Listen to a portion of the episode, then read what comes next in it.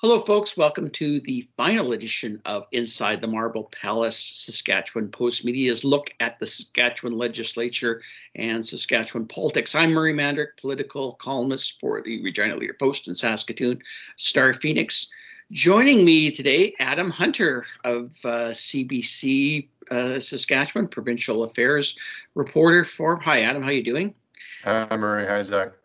Hi, and Zach Vescera, who is our main COVID guy. I guess I can call you our main COVID guy in in in Saskatoon, although uh, uh, you've done so many other things. And by the way, that's a great and wonderful series uh, in the paper right now that you're running. Uh, the paper's running right now, Zach, on how we have gotten to the problems related to uh, uh, the drug crisis and homelessness. such a such such a good solid piece, buddy. Good job.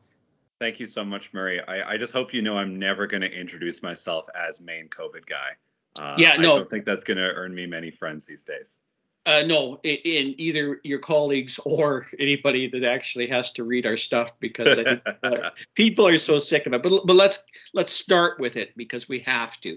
Uh, I guess the first place to start, Zach, is asking you about the latest developments, which include the Premier's announcement last week that everybody that's 18 years and up is now eligible for a third shot in response to the coming Omicron uh, crisis. What's happening in Saskatchewan right now in relation to uh, Omicron and the fifth wave compared with what's happening elsewhere? And how is the whole rollout for the uh, third shot working right now. That's right, Murray. So here in Saskatchewan, we've only detected a handful of cases linked to the Omicron variant of concern.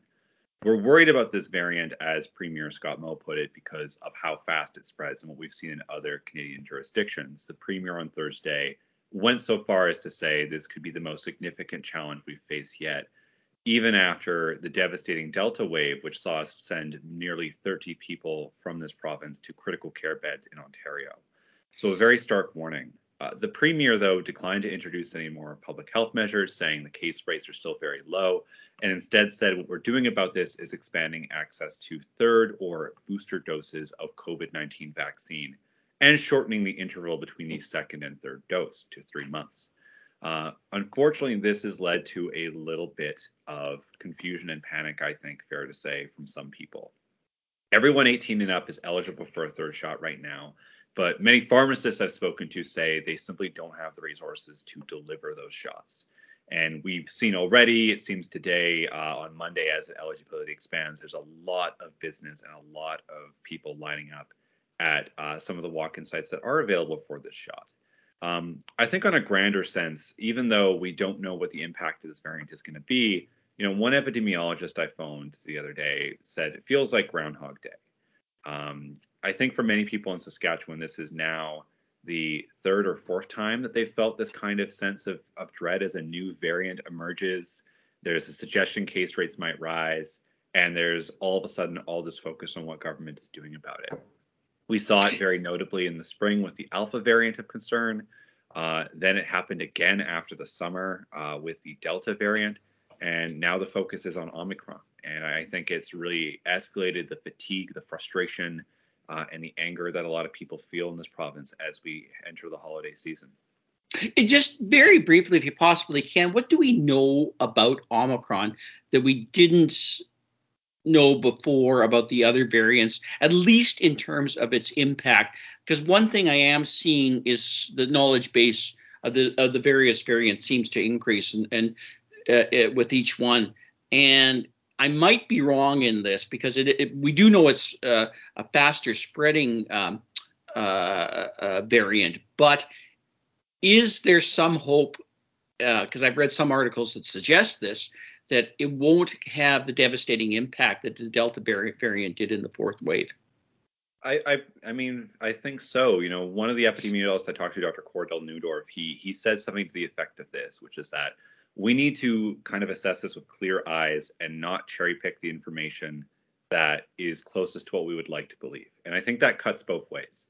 Um, I think it is a huge mistake to assume that this variant won't be severe and that it won't cause hospitalizations, even if some hopeful early evidence might suggest that. Uh, it's too soon to say for sure, and that's what everyone is telling me basically. I think it's also too early to assume that it's going to be as bad as Delta, just considering how much how you know severe that variant was when infections were caused.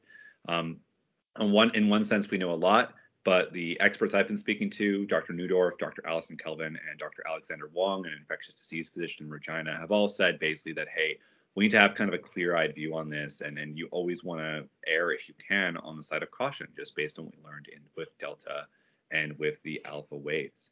Um, so a lot of unknowns about this thing. It's it's fair to say that, but at the same time, we also do know, you know, I think it's worth putting into context that we're in an infinitely better position than we were one year ago. Um, most people in this province, the vast majority, in fact, are vaccinated, and we know vaccines do still offer protection against Omicron when it comes to severe disease, which is really important. Um, we have access to things like rapid tests that weren't there before, and we have proof of vaccination or recent uh, ra- recent negative test systems in place, which is you know a layer of public health defense that didn't exist in this province before. So I think worth putting those things into perspective as we as we head into this next wave. Um, but I th- I don't think anyone's feeling incredibly hopeful, unfortunately, as we enter the winter season, just because this feels like a repeat again. And uh, you know whether that happens is to be seen, but uh, certainly morale is not very high. I think, Murray. I th- th- that's interesting. I want to get more into that when we sort of get into the area of summing up the year in COVID, uh, because this is fascinating to to me. But I, am going to draw Adam into the conversation here to talk about Scott Moe's year in politics, which has been a year in COVID. And I guess I'd like to begin with what you are seeing in terms of his handling right now of uh, this. Uh, the, I guess the end of the fourth wave and into the fifth, and what, what was announced on Thursday versus what we might have seen from him earlier in the year or or a few months ago because I am sensing a little bit of a change here. And I bring that up because a lot of people are very frustrated as as I think Zach rightly points out that this is Groundhog Day that's over uh, the same thing over again. So I, is there some am I reading too much into any level of reassurance that maybe that uh, we're seeing a little bit more uh, uh, reality set in from uh, Scott Moe, uh, Health Minister Paul Merriman, and the government as a whole than maybe some of the political rhetoric we saw going into the summer and and certainly uh, beyond? I think uh, you know last week's announcement by the premier was uh, quite different than what we've heard when something new has come up. So when we first had Alpha or Delta, um, there wasn't that same sort of seriousness. Uh, not that he wasn't taking it seriously, but he didn't mince any words when he said, you know, this is going to be our most significant challenge. And I think, you know, that call with the premiers uh, must have uh, been a wake up call to many because uh, we saw a lot of provinces quickly move after that with their own measures. They're all different. Some moved to what Saskatchewan did, but uh, that was something that really stood out to me. I, I, was, you know, we sometimes go into these news conferences not expecting, not knowing what to expect with with Scott Moe. Sometimes he downplays, you know, this, you know, what what others are saying, what the experts that Zach is talking to are saying. Other times he'll say, uh, you know, what they want to hear. And I think the example last week, a lot of experts were calling for that expansion of boosters right away and the government did that and they were uh, applauded for it. On the other hand, we see them not go to gathering restrictions or gathering limits which is what a lot of other provinces have done in different ways uh, with you know different nuances here and there. Scott Moe's big message leading up to Christmas was let's gather, let's get together, let's mend fences, let's build bridges with people who are vaccinated, who are unvaccinated. And that kind of goes against don't see people who are unvaccinated. That goes against limit your gatherings to 10 people. And I think in Saskatchewan, there are people out there that want to see the government come out and say, if it's not going to be a public health order, make a very strong recommendation about what they should or shouldn't do for Christmas so they can have that backing when they go to their family or friends and say, listen, um, I'm not comfortable doing this and this is what the public health um, recommendations are. That is sort of lacking right now. Like there are uh, are some recommendations, but that big messaging we haven't heard from Dr. Shahab. We haven't heard, uh, you know, last week there was no SHA officials on that uh, during that news conference. It was Scott Moe's show uh, alone, uh, which is fine but I think there is that missing public health element to it, which we've seen during other uh, waves. And I think that you know, when we look back at 2021, you know, depending on what year, month you pick, you're to get a different Scott Moe.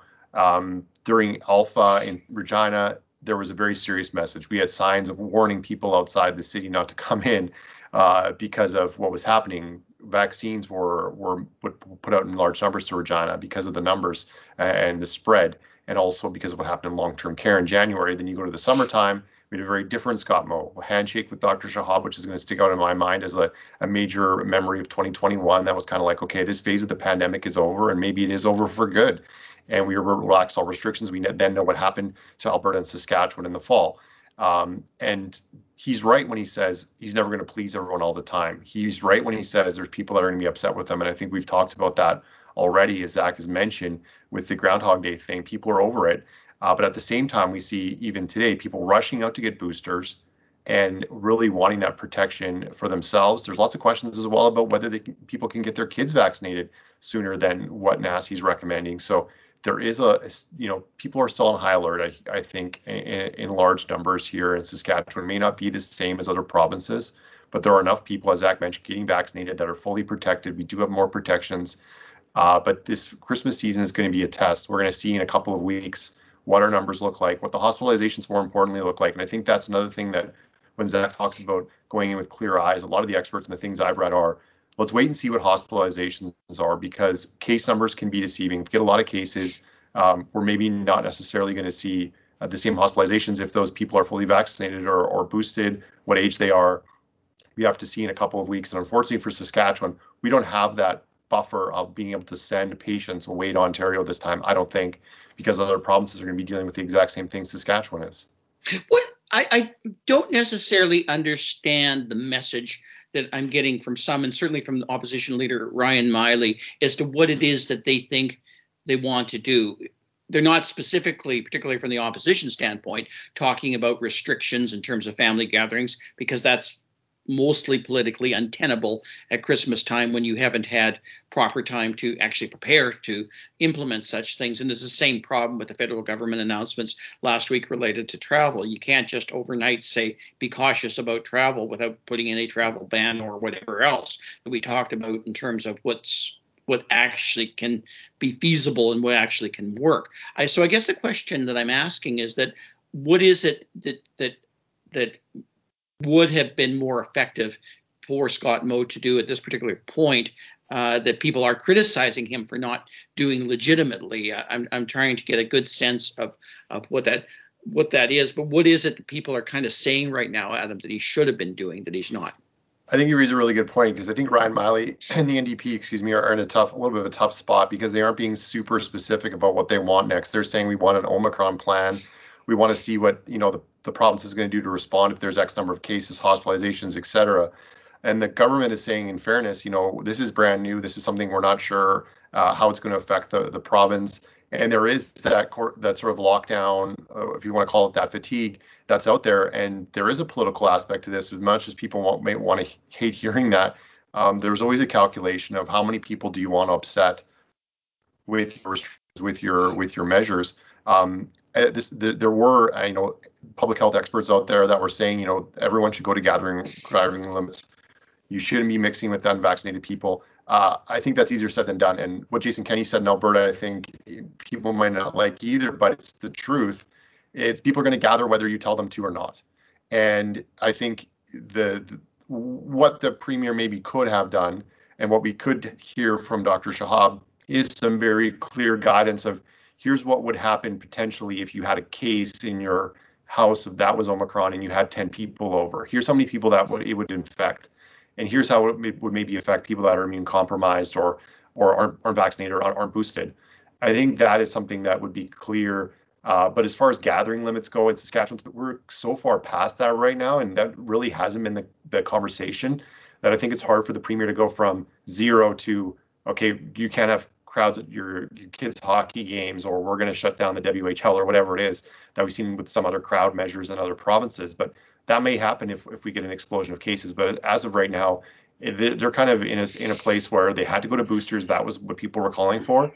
And past that, I think gathering limits. But as you say, Murray, right before Christmas, with really no warning to people And I think Scott Moe obviously is feeling what happened last Christmas as well, as he was criticized for for doing that gathering restriction over Christmas.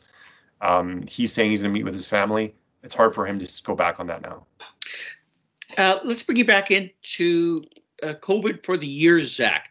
What do you see as the lowlights, the highlights, the successes, and the failures?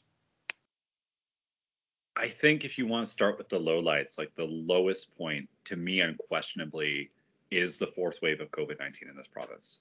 Uh, it was sort of a political, it was sort of a perfect political storm and a perfect health crisis kind of meshed together at, at, once. Because as Adam mentioned, there was that iconic handshake between Premier Scott Moe and Dr. Shahab. There was a statement that, hey, basically the day of government telling you what to do is over. Um, the language was crystal, crystal clear on that. Over the summer, cases start to rise. It becomes more and more evident this is not over.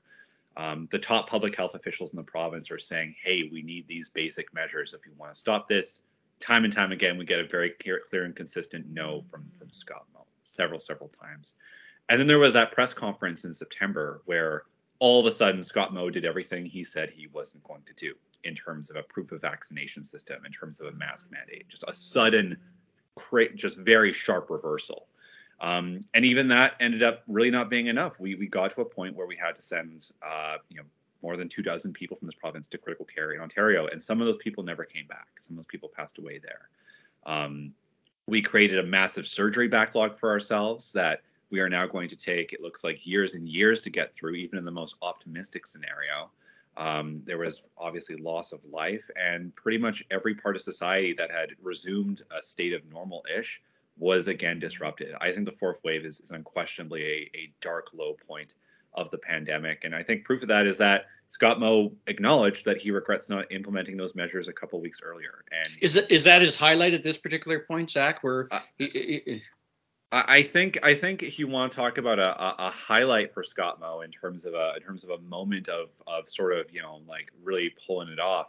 Um, one of the things I remember was when uh, Dr. Sack, Dr. Shahab was facing harassment from protesters um, you know, attacking him for you know his his measures, but also attacking him. Let's be frank, for his ethnicity. with some very racist remarks, and we saw the premier kind of stand up for Dr. Shahab in a very real way, and, and Dr. Shahab stand up for himself. I think that was a powerful moment that it sticks with me throughout the course of the pandemic.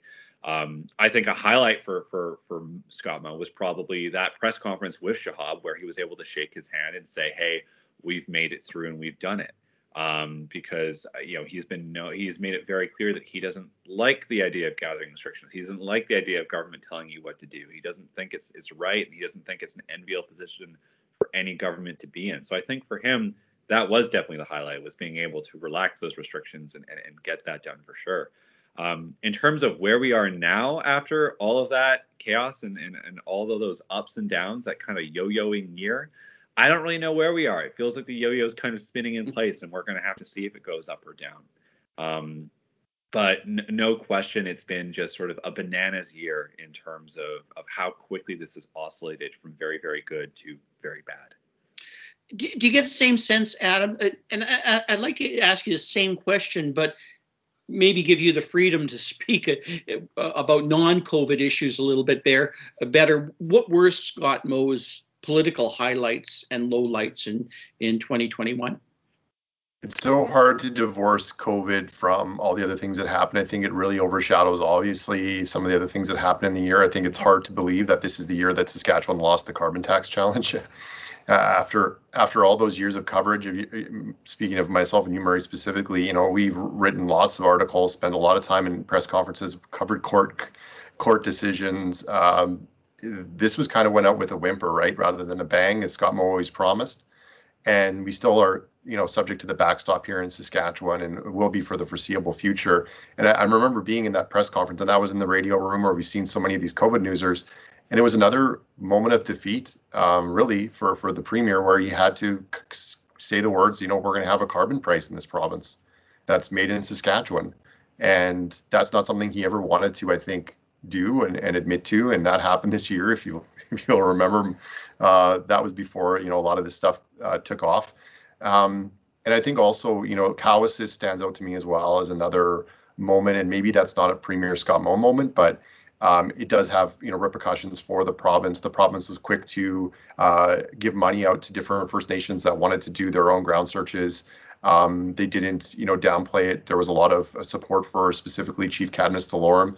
Um, we know that the legislature was the site of uh, a bit of a uh, de- you know a lot of demonstrations, but also memorials on the steps there that lasted up until I think you know maybe the second snow this this winter. So um, those are two things that I think are major. And as we look into ahead to 2022, I think there are different issues that are going to come up that aren't COVID related. Obviously, the budget is a big one, uh, the deficit that continues to grow, the debt that continues to grow, and also, you know, what the government's going to do about it. Zach mentioned surgeries. There's a whole host of healthcare, um, you know, issues that the government's going to have to deal with. They need, they need new leadership at the SHA. We'll wonder how that's impacted things over the last few weeks. And there's also going to be questions that are legis- legislative related, like the security that the government says is not their own security force that's going to quell protesters. They're adamant about that, although the opposition has a lot of different feelings. Um, so there are going to be headaches outside of uh, the regular ones, uh, as we know. And, you know, COVID is just something that I think just took over. And I've, I look back to the summer, and Zach mentioned it. You know, Scott Moe and Paul Merriman had many chances to um, put in measures that were being asked for uh, and they didn't do it until they were basically absolutely had to at the last moment. There was criticism about them being on the golf course, and even one CTV reporter had to track Scott Moe down uh, on a golf course to ask questions because government yeah. wasn't responding to any media questions about COVID. And so I think what I saw last week from the premier is very different from that. He was ahead of this. Omicron is very new to all of us, and I think um, he he had in this case had come out and, and told Saskatchewan people that they're on it, they're watching it. it. May not be what everyone wants as far as measures and announcements, but um, the government isn't isn't dismissing it. They're not they're not downplaying it as being a threat. Well, just so much this year, and and and and so much to cover, and and thanks for covering so much of it in this uh, particular podcast, guys. You did an amazing job, both of you this year, and I just always loved looking forward to seeing your stuff on in broadcast or, or in print or wherever it was available because uh, it was a great service. Adam, Zach, thank you so much, and we will hopefully see you in the new year on Inside the Marble Palace. Uh, thanks uh, so much. I wish we had more time to talk about the year, but uh, this is about all the time. Happy New Year, guys, and Merry Christmas. Thanks, Zach. Thanks, Murray. Great work this year, guys. Happy holidays.